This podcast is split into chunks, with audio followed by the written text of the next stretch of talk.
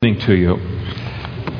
Leviticus uh, chapter 9 this evening. Sunday nights we make our way through the Bible from Genesis to Revelation. And as we come to this place in the book of Leviticus, the theme of which is a theme of holiness, God had spoken to the children of Israel upon coming out of the land of Egypt, uh, related to uh, a whole kind of system for worshiping Him, a tabernacle that was to be built, uh, an entire uh, furnishings that were to fill that tabernacle, all of which uh, speaks of Christ, and then a sacrificial system that He was establishing as a part of this shadow of, of Jesus who was to come.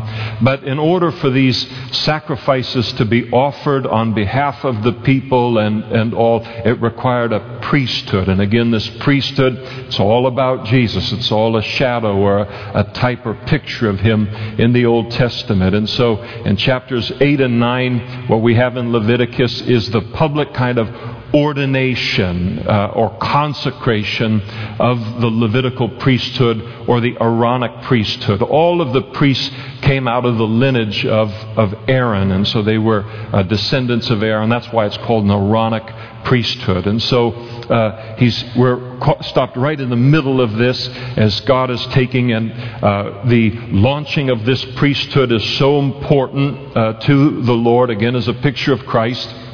He wanted it to be a very public event. All of the children of Israel uh, are called to come and witness this consecration. They have come. In chapter 8, uh, sacrifices and offerings have already been made as a part of that consecration. And now in chapter 9, uh, the Lord is ready to present them uh, to the nation of Israel, kind of complete. So the sacrifice has been offered. They've spent an additional seven days uh, in the tabernacle as a part of this uh, waiting period before they would be kind of publicly launched, so to speak. And uh, seven being a number of completion in the Bible, uh, seven days constituting a week, the week of God's creation, and then his day of rest, seven colors in the rainbow, seven notes in the scales. And, and also, it, it represents completeness, and it represented these priests, their total consecration to the Lord, to his work. So that's what's happening, chapter 9, verse 1. And it came to pass on the eighth day that Moses called Aaron and his sons and the elders of Israel. So at the end of this seven day period, and he said to Aaron, Take for yourself a young bull as a sin offering and a ram as a burnt offering without blemish and offer them before the Lord. And to the children of Israel you shall speak, saying, Take a kid of the goats as a sin offering and a calf and a lamb,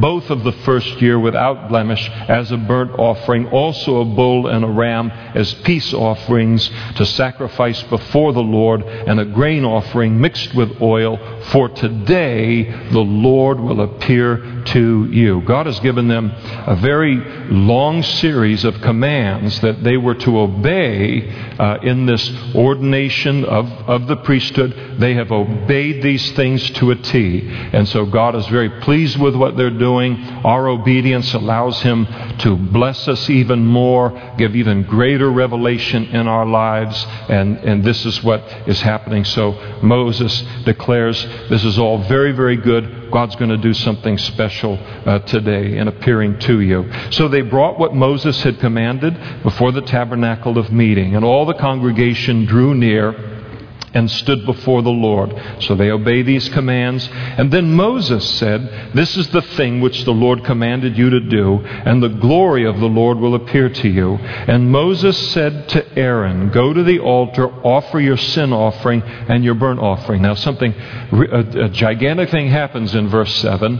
and uh, it's, it's certainly very easy to miss it. At this point, Moses has been offering all of the sacrifices.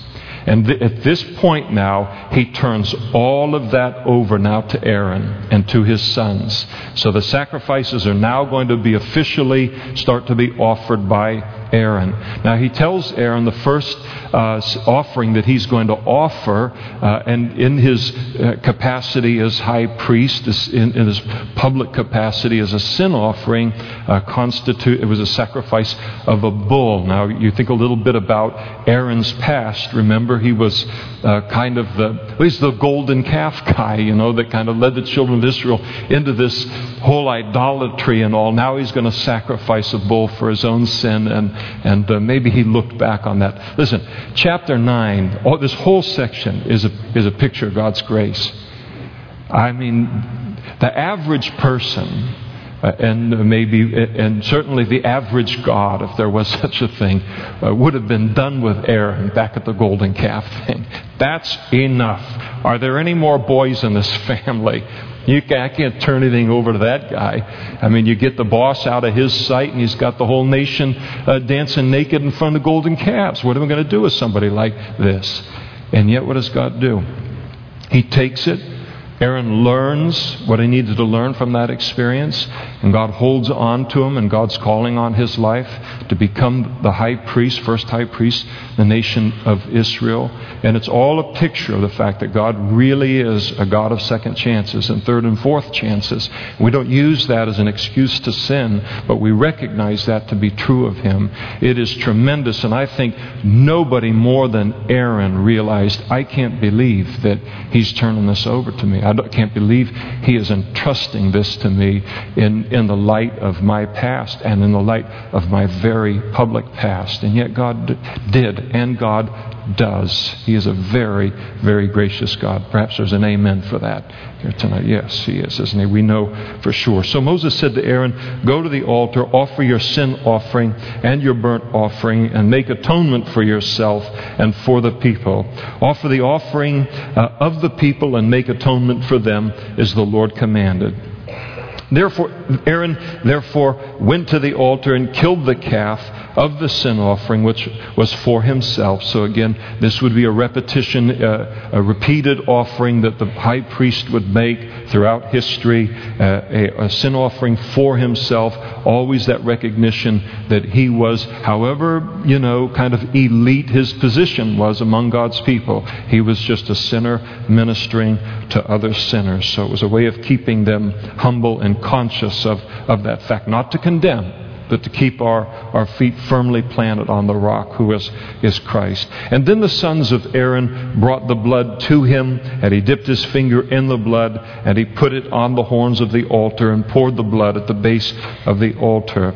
But the fat, the kidneys, and the fatty lobe from the liver of the sin offering he burned on the altar as the Lord had commanded Moses. And the flesh and the hide he burned with fire outside the camp and he killed the burnt offering, and Aaron's son presented to him the blood, which he sprinkled all around the altar. Then they presented the burnt offering to him with its pieces and head, and he burned them on the altar. He washed the entrails and the legs, and burned them with the burnt offering on the altar. Then he took, then he brought the people's offering, and took the goat, which was the sin offering for the people, and killed it and offered it for sin, like the first one.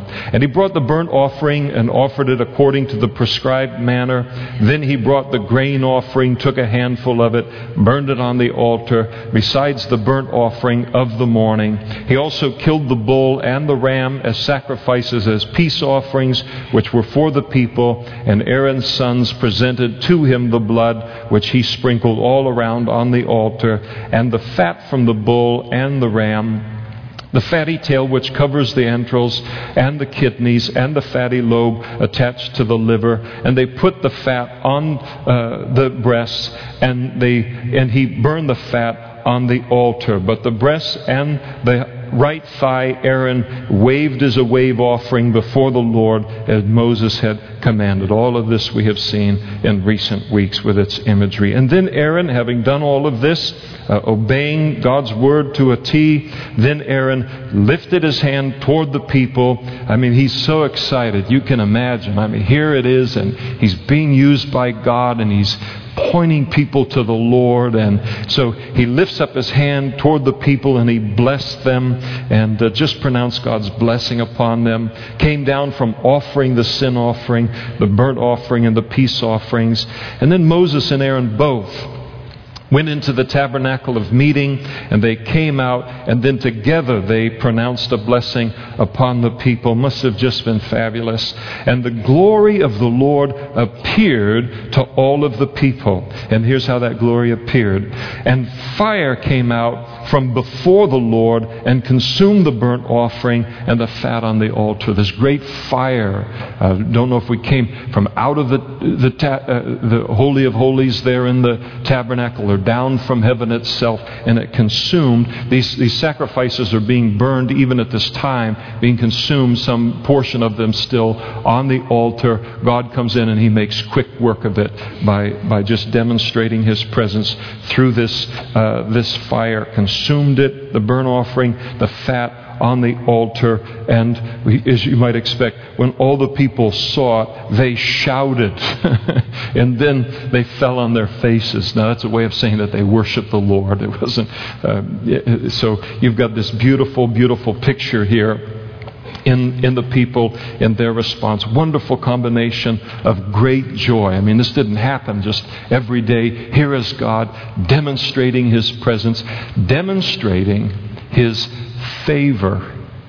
Uh, in, in this way. This was a public um, kind of endorsement by God to all of the nation of Israel that um, He accepted Aaron as high priest. He, this uh, whole uh, Aaronic priesthood was something that pleased him. He accepted his sons. He accepted all of this. So it was a very uh, public way of demonstrating his favor uh, upon all of this. They saw it, and it was just awesome. I mean, you just didn't see this every day, and they just fell down and, and worshiped the Lord. So beautiful combination of joy and uh, and holy awe. So we end here in chapter nine, and uh, it's one of those God moments. I mean, just one of those things that, you know, if you could put it in a bottle and make it happen every time uh, God's people came together, you'd do it. And here is a situation where they have obeyed God to a T. God has favored to bless them in this way with His presence. And um, God is blessed by what's happening. The people are blessed by what's happening. It is terrific. It's just so sad that there's a chapter 10 because there's two people that don't understand what's happening here, and uh, they're going to mar things uh, a, a, little bit. And so we head now into uh, chapter 10. And then, in the middle of all of this, Nadab and Abihu, and here we're told who they are the sons of Aaron. They are two of, of Aaron's four sons, so they are priests. And uh, each of them took his censer and put fire in it and put incense on it, and they offered profane. I think it's better in the Old King James. They offered strange fire before the Lord, which the Lord had not commanded. So now here's this great thing God is the center of attention, and every God is pleased. The people are giving him uh, uh, their full attention. They're blessed by it. And then Nadab and Abihu jump up and decide to do something on their own to take the attention of the people off of God and to put it on, on them. And so they spoil uh, all of it. And, uh, and it's interesting that God takes and He records this in His Word. I mean, He could have jumped over it and said, well, we'll just kind of uh, forget that that happened, but He doesn't. He includes it in His Word, I think, because the same temptations to do the things that Nadab and Abihu did exist uh, within our hearts today. And there, there are ministry lessons and Christian life lessons that are found. I think there are at least six that are found and what they did wrong and what we must be on guard about in our own worship of the Lord or in our own service uh, to the Lord. So this is a very, very, chapter 10 is one of the most sobering passages in, in all of the Old Testament. And it's included, I think, because God wants to teach us some very priceless lessons. I wish everything in the Christian life was uh, all lessons that we learned were just like positive lessons. You know, you just saw something done right and you learn from it. But so much of what we learn is where we see we either do something wrong or we watch somebody else do something wrong and then we deal with the repercussions of it and then we realize, okay, that's a way to learn too. Not the best way to learn, but it's a way to learn. And so we get to, and the, the best way to learn anything is to learn from someone else's mistake, especially when it's in the Bible and it's 3,500 years ago. It's not your, you know, it's not Aunt B or someone that we love so dearly and they've made a terrible mistake. But so this is what we get uh, to do. They took their censer, we're told there in verse 1, and a censer was just like a kind of a, a pan. It was a metal pan with a lid on it, and you would use it for transporting the coals from a fire over here or somewhere. You'd transport those coals then to another location, and it was kind of a holy way of, of transporting uh, coals. And so they took, each one of them took their censer, they put incense on it, we're told, and they offered profane fire before the Lord, then very, very important, which he had not commanded them to do. Now, the problem with all of this is that rather than taking coals, God had said, if you're going to take coals, and you're going to offer incense uh, to me, number one, the coals always had to be taken from the bronze altar uh, from the brazen uh, altar there in the, the courtyard of, of the tabernacle. That's where, that's where it was always supposed to be taken. They somehow, we don't know where, but they obtained coals from some other place, some unauthorized, unacceptable place and uh, from some profane place, some strange place, some secular place outside of, of the tabernacle there. God, had, the, the law had commanded that only the high priest was to burn incense on coals taken from the brazen altar. And so they're, they're blowing through a lot of things here, uh, commandments of God. Only the high priest was to do that. Their father was the high priest. So they're taking on authority that, that they shouldn't have taken on to themselves and then and then they're not taking the the uh, the coals from the proper place. So they they take and they decide, all right, we're going to do whatever we want. I'm to we're going to supply our own fire from a source of our own choosing. And as we're going to see in a moment, uh, God uh, clearly is not happy with it and and uh, and and rejects it. Now this is pure disobedience on their part. Uh, don't ever view this as like, um, boy, the poor guys they got out a little bit ahead of themselves and didn't know what to do and, and all. They, they knew better than this. This wasn't an innocent mistake that they were making here. They were very familiar with the law. They had considerable experience uh, with the Lord, uh, with their Father, going even up on Mount Sinai to a, a, a, the highest place that anyone went other than Moses, who went up to the top to meet uh, with the Lord. One of the problems in taking the coals from a, foreign, strange place, a, strange fire, rather than uh, taking the coals from the bronze altar, in, in, in this uh, problem with their uh, actions here in attempting to approach God, what they're trying to do is approach God independent of the brazen altar, independent of sacrifice.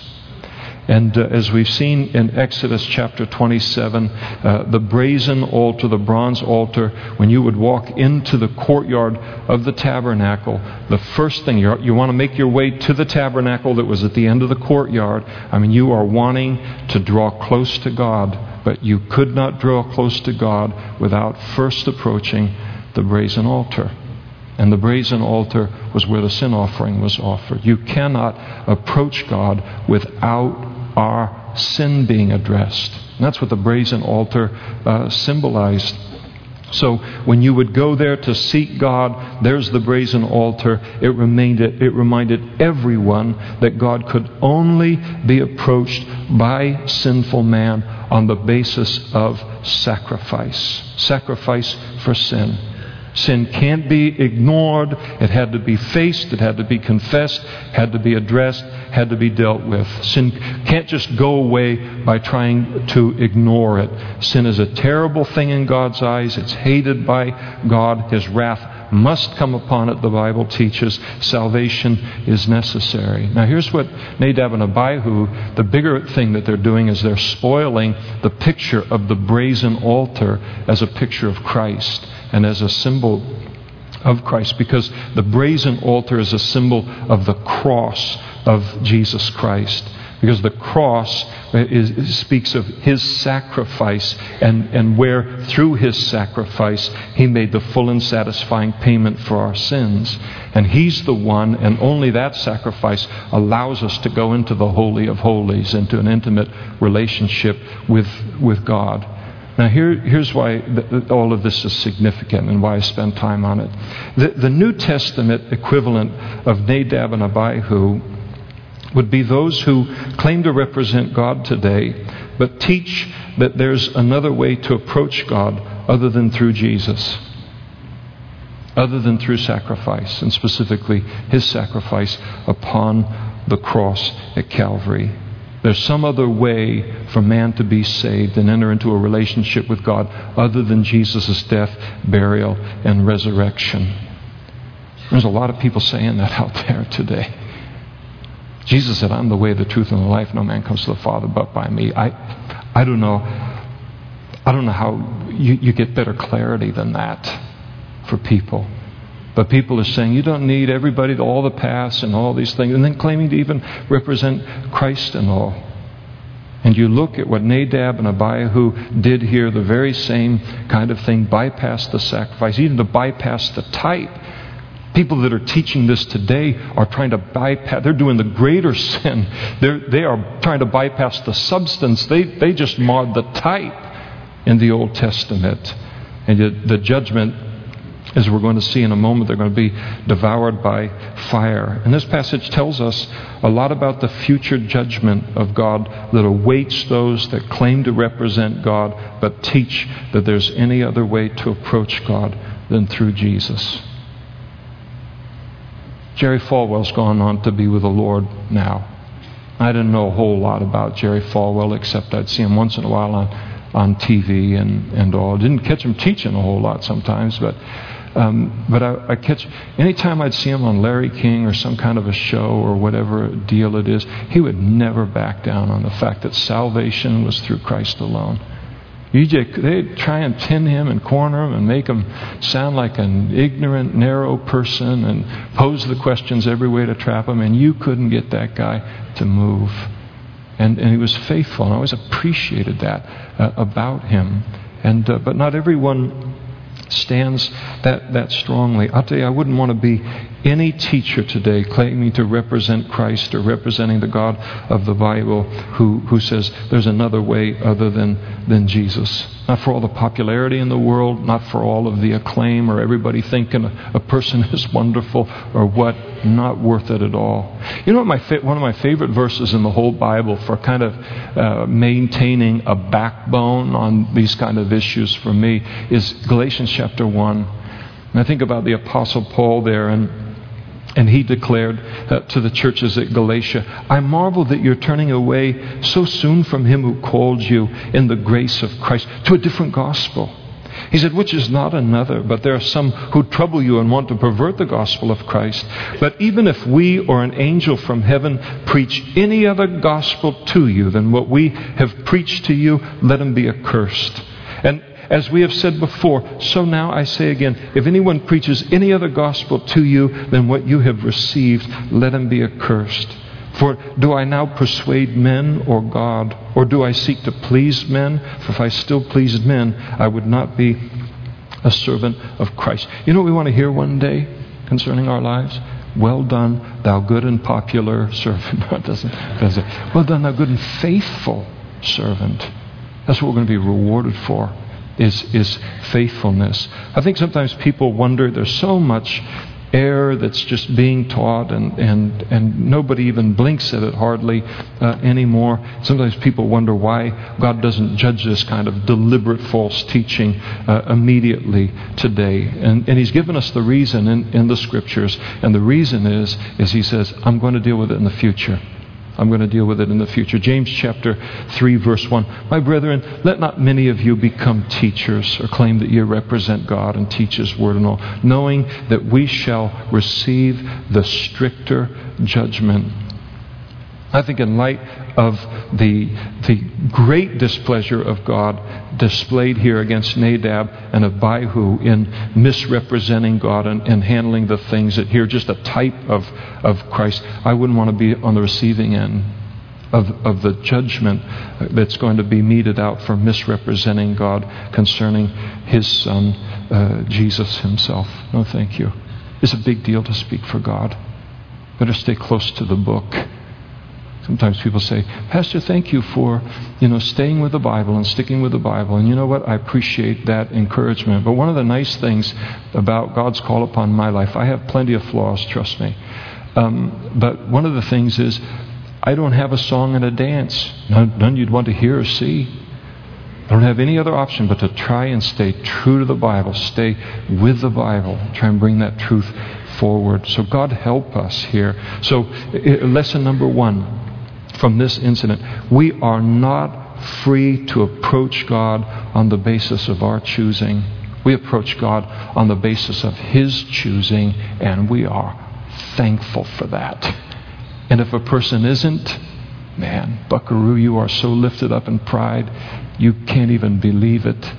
Be thankful that God has provided a way of salvation for the likes of you and I. If you think you're something, we'll just ask God for like a 40 year video of your life, and we'll see how tremendous a person you are. Now, we're all about the same and uh, desperately in need of a Savior, should be thankful that God has made a way of salvation for us. Lesson number two here is we are never, ever to elevate man made ideas and theories about ministry and the worship of the Lord above what God's Word commands. And that's what this was, this whole strange fire thing and profane fire. They're just, they were just man made ideas. They thought they knew better than God. God said to do it this way. It's so narrow and so ridiculous. I mean, we're smart. I mean, He gave us a brain, didn't He? And, and all.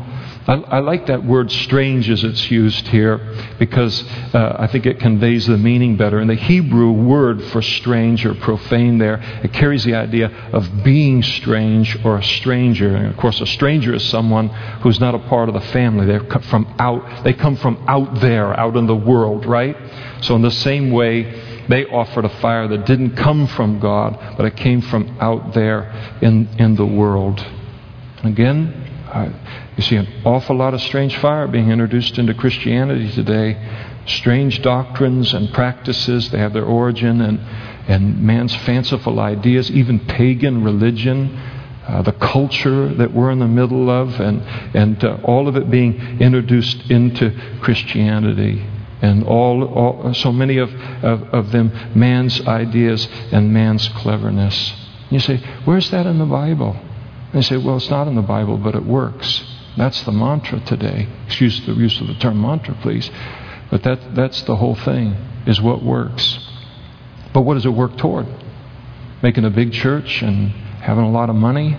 That's not what we're aiming at. We're aiming at making disciples. We're aiming at making mature followers of, of Jesus Christ. And that only happens God's way. It doesn't happen with, with our ideas.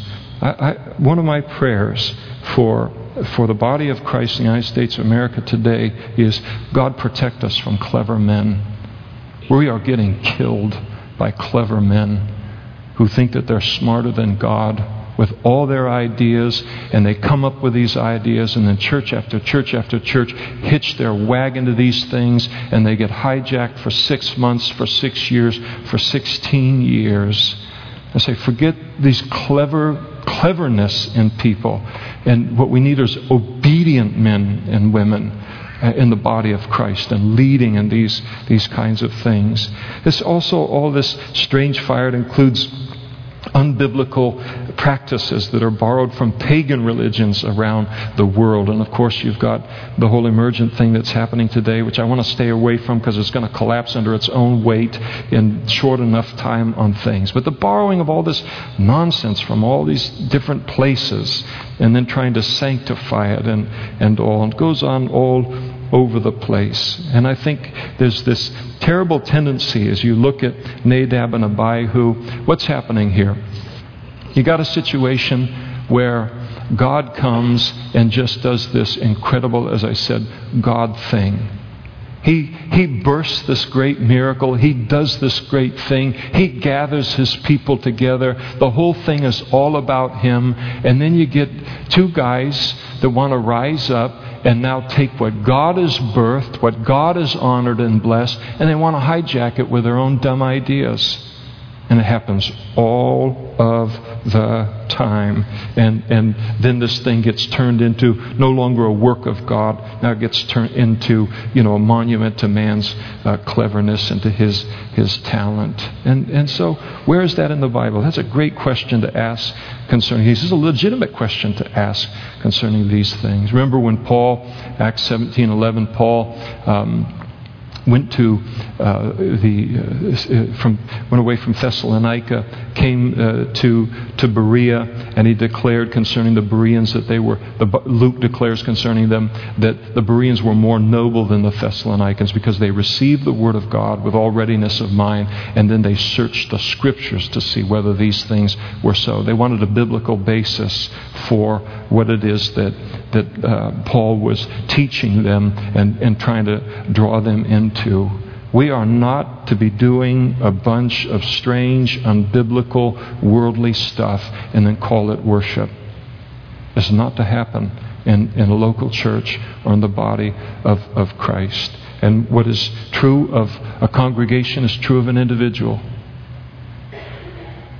Every single one of us began our Christian life as a work of God's Holy Spirit, as a miracle of God's Holy Spirit. And we rejoiced in the day that He did that.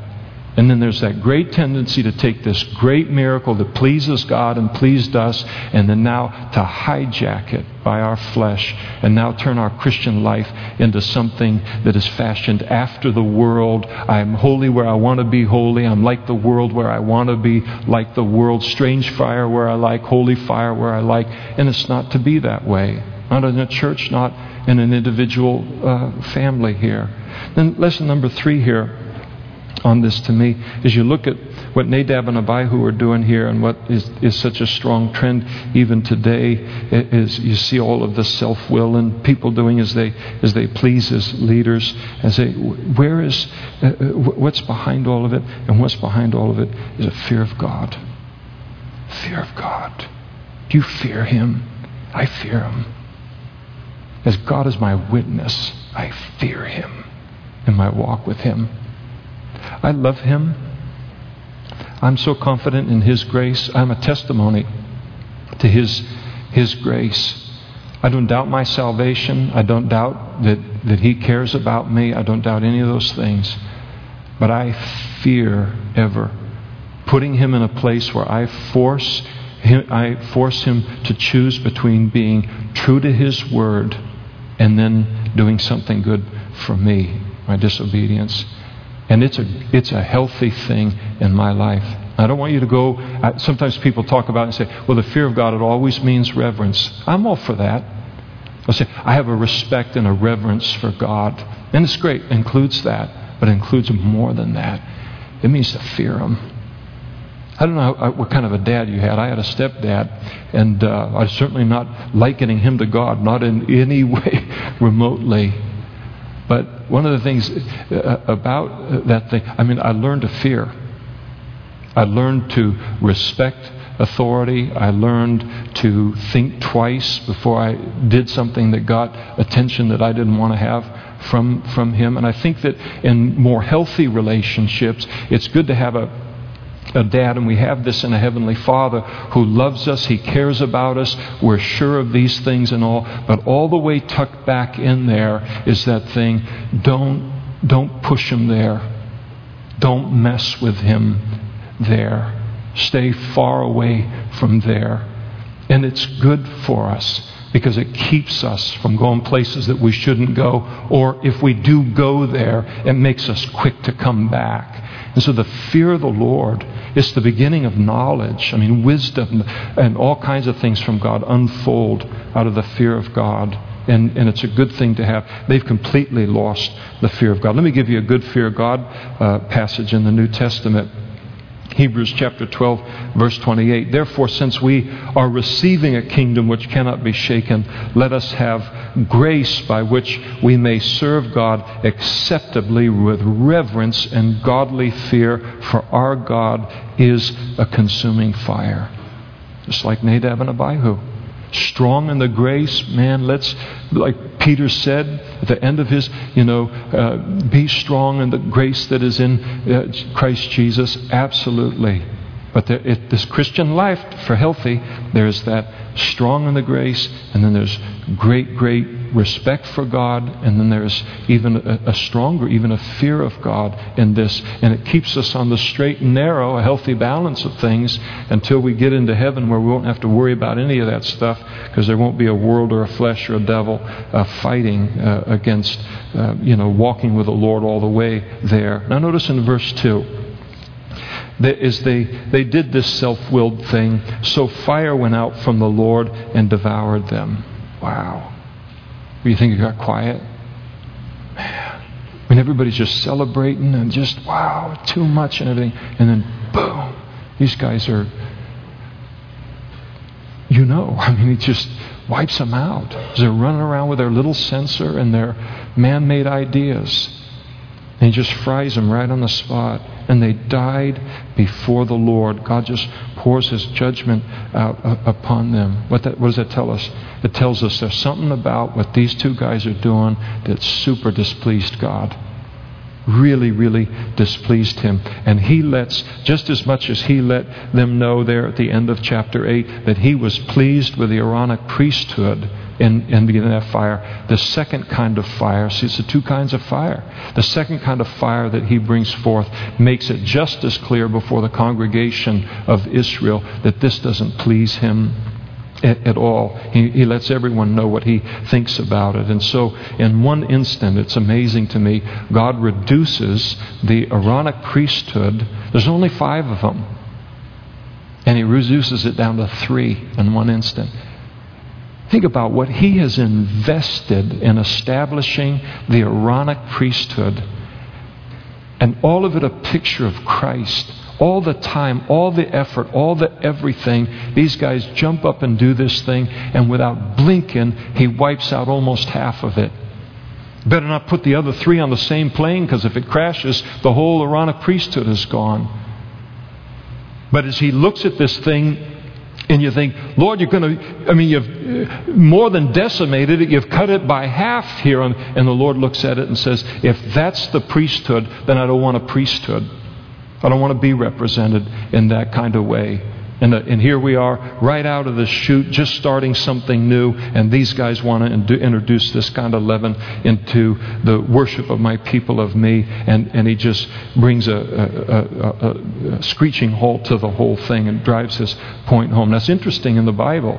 Uh, many, many times, the Lord, when he is launching something new, among his people. His people are entering into a new phase in their history with God that very often he would take a situation where you look at it and you say, why would he overlook what, he, what Aaron's calf? Why didn't he kill Aaron? And that's as bad as what these guys did.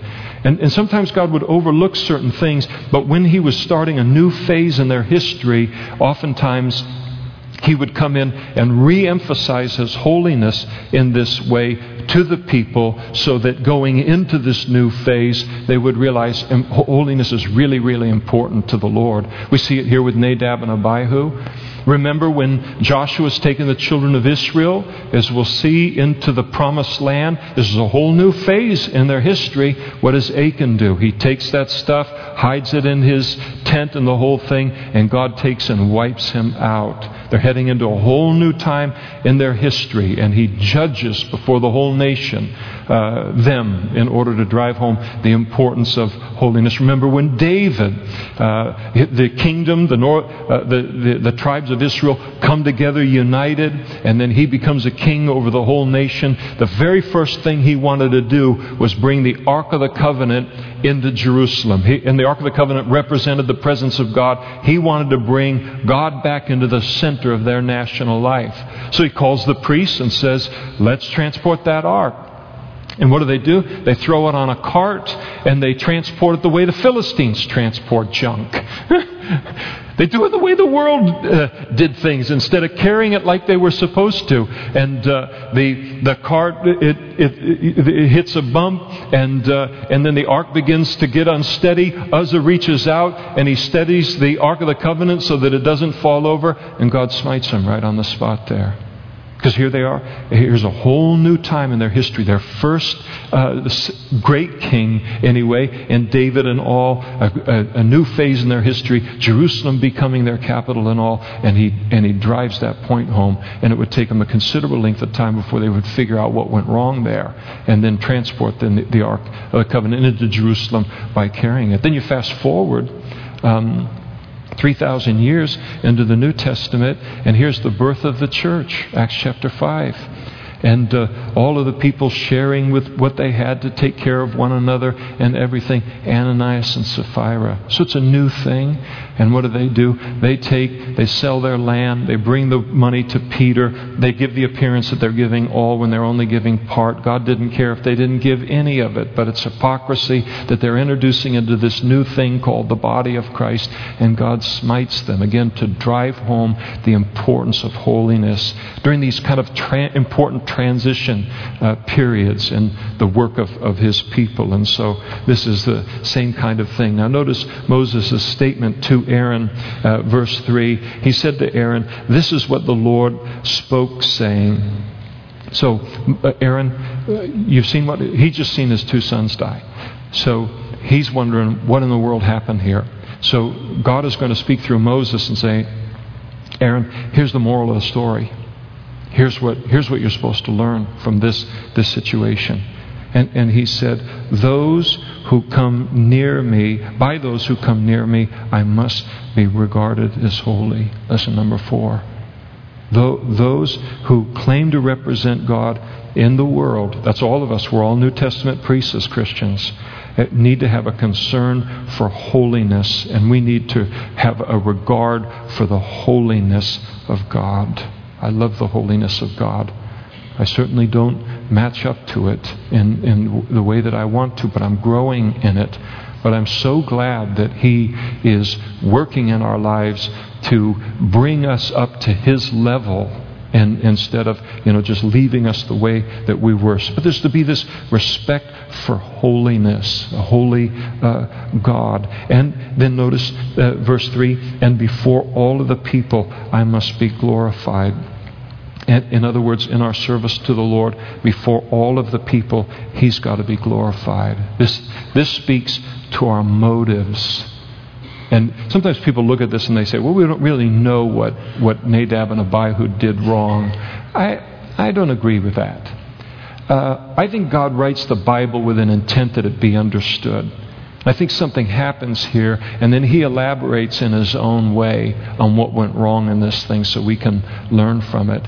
Somehow, all mixed into their cleverness and their disobedience and their man made ideas and their rebellion and sin was this desire to be seen by people this desire to be the center of attention. Here's this great, big, wonderful thing that God is doing. God has shown up in His presence. It's so strong. The people are worshiping Him. What a great chance for me to show off who and what I am.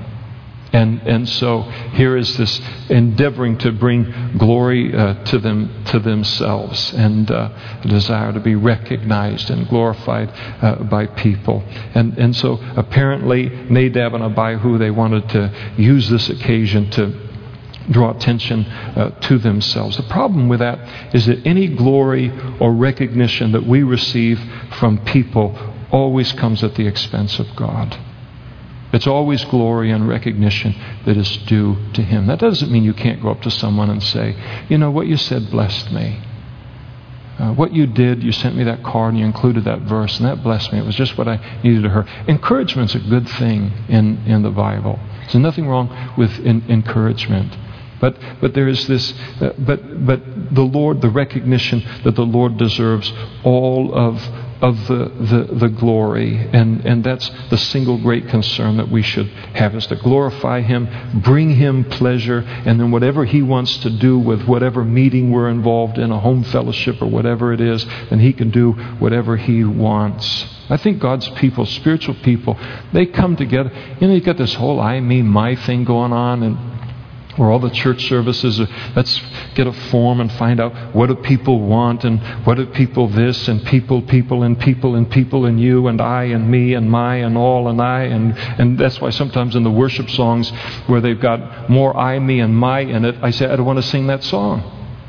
I want a song full of the Lord. I get enough I, me, my every time I think.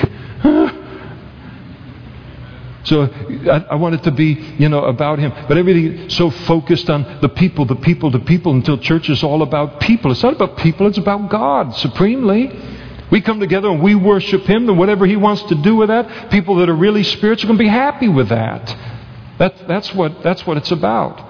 And, and, uh, but Sometimes people crave, you know, that attention and all. But the Bible says the Lord won't share his glory with man. Isaiah chapter 42, verse 8. I am the Lord, that is my name. and my glory I will not give to another, uh, nor my praises to graven images. It's an important ministry lesson.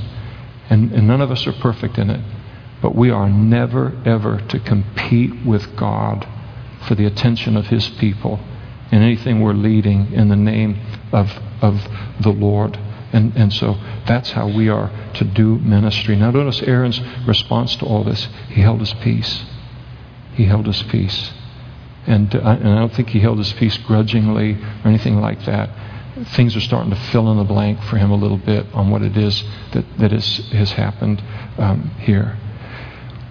What Nadab and Abihu were doing here, very dangerous the first day of the public official launching of the Old Testament priesthood, and they introduce all this leaven into it.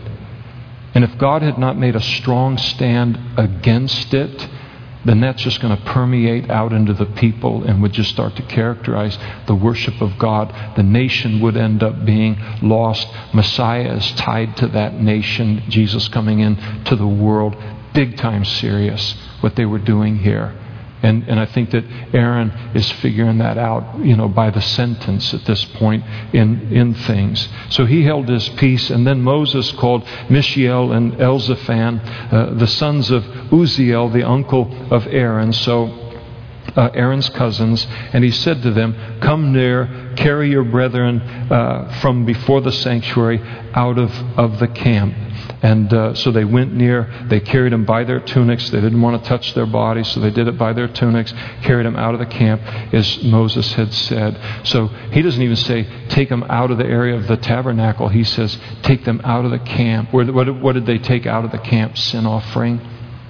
Uh, things associated with rebellion. He said, take them all the way out of the camp as a demonstration of the fact that we don't want this influence in, in what we're about is a holy people. And then Moses said to Aaron and to Eleazar and Ithamar, his two remaining sons, Do not uncover your heads, nor tear your clothes, lest you die, and wrath come upon all the people.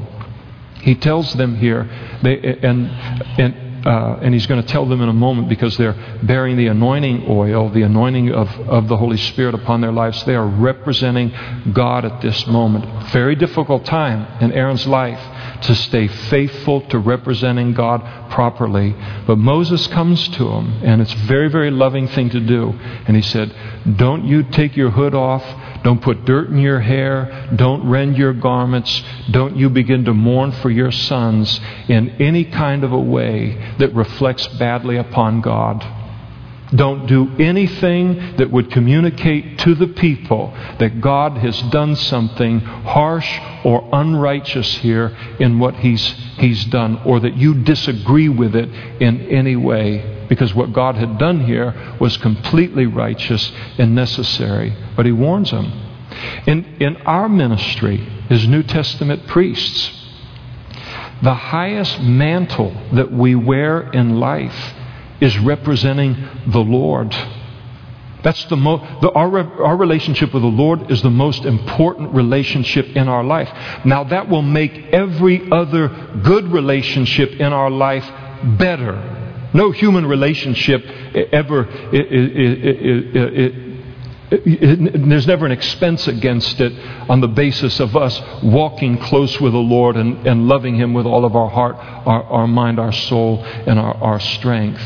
But we represent the Lord first and foremost in, in life, even above all other things. And our great concern is I do not want to misrepresent God as being unrighteous or having done wrong here or that I disagree with Him, even if it means I have to kind of, uh, uh, you know, uh, step back a little bit and subdue myself in a particular environment and, and what God has done to someone that's close in my family. And, and that's a real thing that's important in, in ministry, in our service to the Lord. Sometimes I've, I've seen situations, not very often, but you have a Christian who doesn't understand this aspect of, of being a New Testament priest and, and something happens in life, they don't agree with it, they think God has been unrighteous concerning it, and they blame God, they get bitter against God, they say all kinds of things against God, even in front of people that don't believe or anything like that. And I mean, they misrepresent Him in a terrible, terrible way because they're elevating this other relationship above the relationship with God and representing Him properly. And it's the wrong thing to do.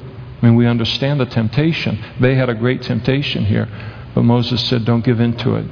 You're representing God first and foremost in this world.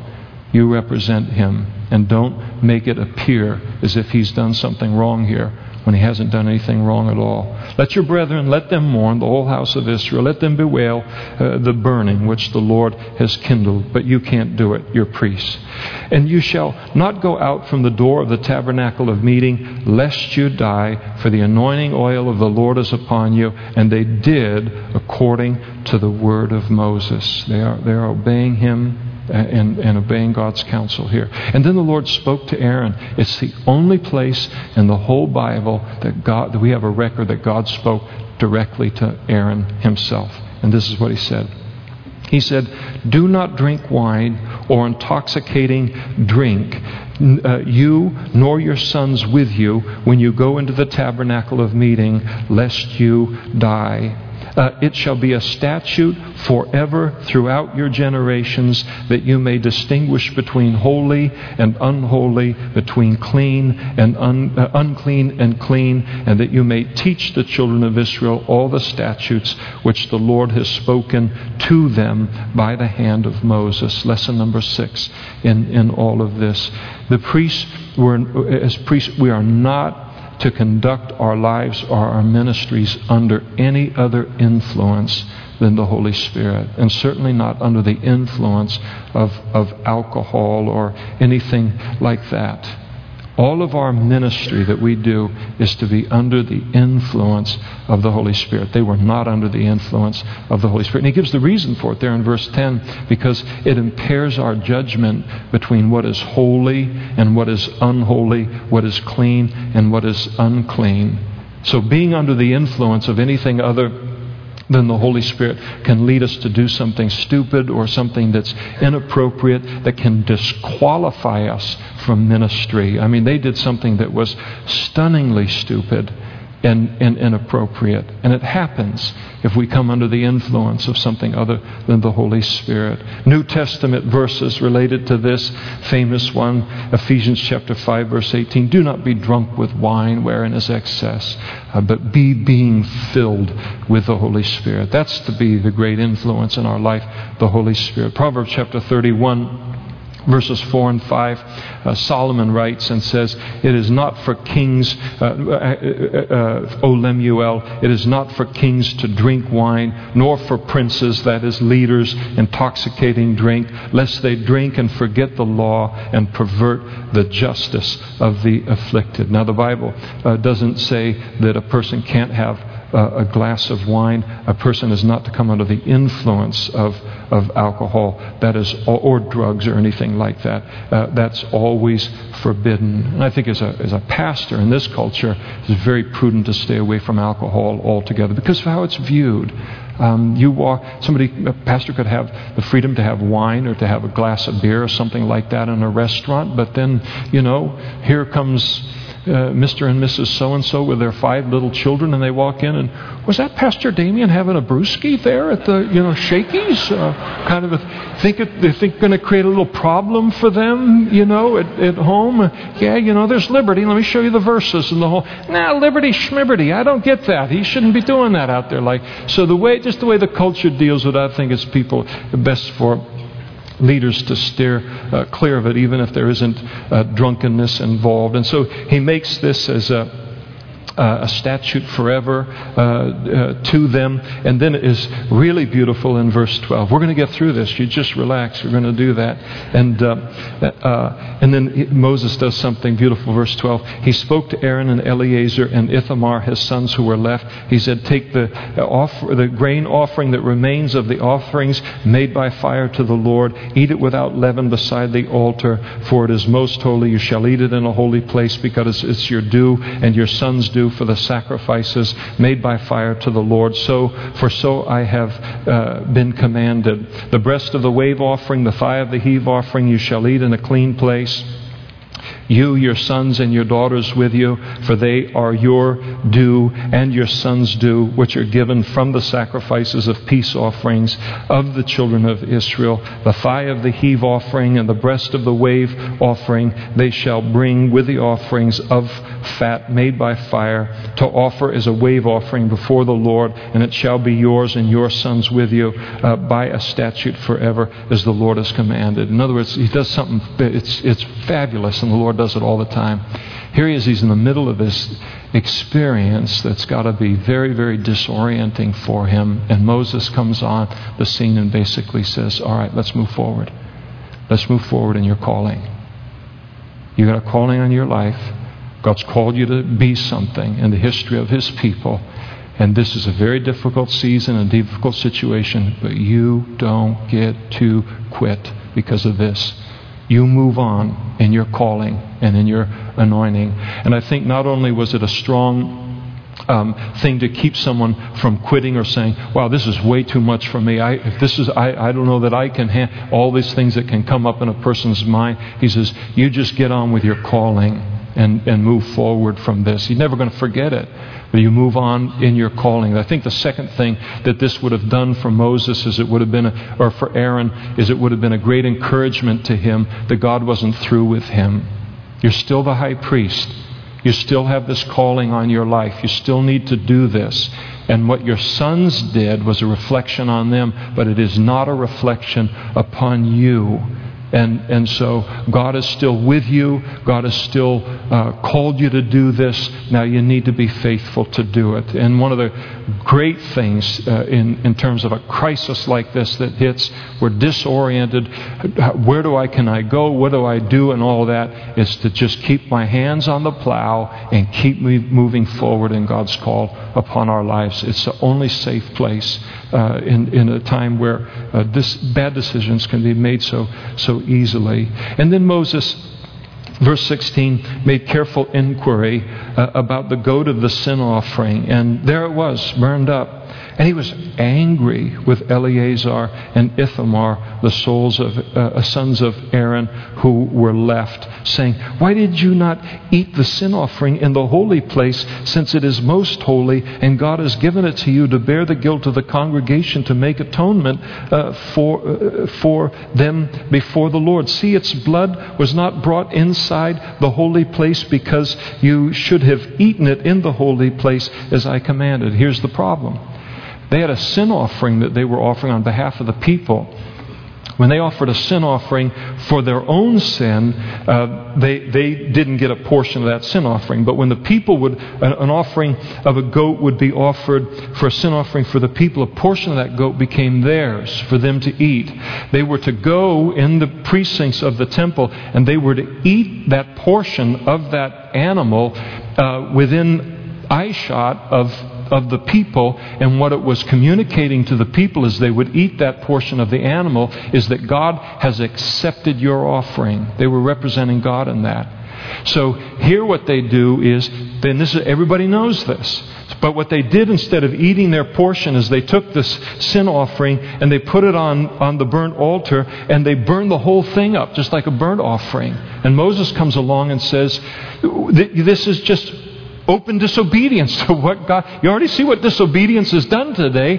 And then why are you doing the wrong thing here? And, and the Bible says he gets angry. And I've heard people talk about. Now, Moses, he's going to get in trouble because of, of anger ultimately in his life. But I don't think this is an unrighteous anger. It's like we've all seen what has happened today. We don't want to lose you know, two more of you uh, on, on, this today. So you need to handle these sacrifices properly. And, and that's what he's, he's dealing with here. So he, he exhorts them and then Aaron, the father, he, he gives an explanation to Moses, and, and he said, Look, this day uh, they have offered their sin offerings and their burnt offerings before the Lord, and such things have befallen me. I mean, we did this, and then my two sons have died. He said, If I had eaten the sin offering today, would it have been accepted in the sight of the Lord? He said, in, in essence, to Moses, he said, th- th- After what happened there, I couldn't be confident to do anything and, and understand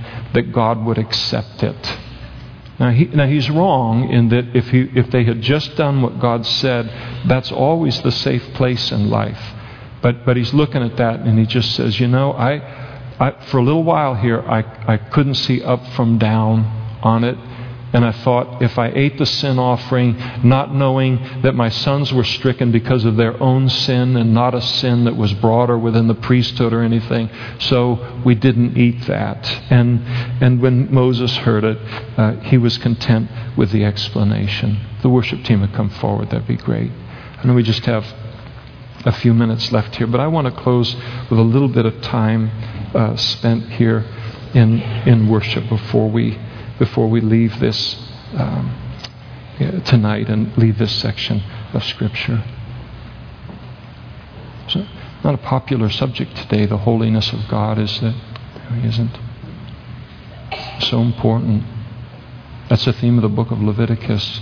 It's holiness. Because it all the way through his book he says, Be holy, for I am holy. To be a holy people in this world. That means to be Christ like. He is the definition of holiness, isn't He? I just want to challenge us tonight. We're New Testament priests. The twofold function. I, I, I exhort myself. Twofold function of the priest in the Old Testament was to represent God before the people. That's what you'll do at work tomorrow. That's what you'll do at school tomorrow. That's what you'll do in your neighborhood tomorrow. That's what we're going to do. We're going to represent God before this world. And then, number two, to represent the people before God in intercession. That, that's a calling on every single one of our lives. So this is like some theoretical thing, and and uh, that you know I kind of got six points out of and slowed down and going through the scriptures related to it. These are important applications for our own life. Are you a holy person? Are you holy tonight? And I know when I ask a question like that, I'm not trying to beat anybody up. Believe me, I love you. you I love you. But it's, it's the question that the passage asks of, of us Are you a holy person tonight? And, and when you ask a question like that, if a person isn't in a place of holiness with God, we immediately would be able to say no, but we would immediately know why we're not immediately there would be that one, two, three, five things that we'd look at, and say, no, my, that isn't holy in my life. And, and those are the kind of things I want to spend a couple minutes here as we close in, in worship and just get that right with God. It's easy to talk about Nadab and Abihu and this and that, but what about our own lives tonight? I don't want to beat anybody up, don't want to condemn anybody, but it's just a great time for us to just sit and say, I want to be a holy person, a holy priest, and then just turn, repent of anything that I need to to God tonight in, in order to do that, confess it as sin, so we can all go out those back doors, rushing wherever we're going to rush, and know I'm set to be a New Testament priest for the Lord when I get home to that unsaved husband or wife or into the neighborhood or into whatever tomorrow and all of these things. And so let's just settle that issue related to our, our own lives uh, and, and just to rejoice in and, and just praise the Lord and consider for holiness and to consider holiness a great gift and a great honor in an unholy world.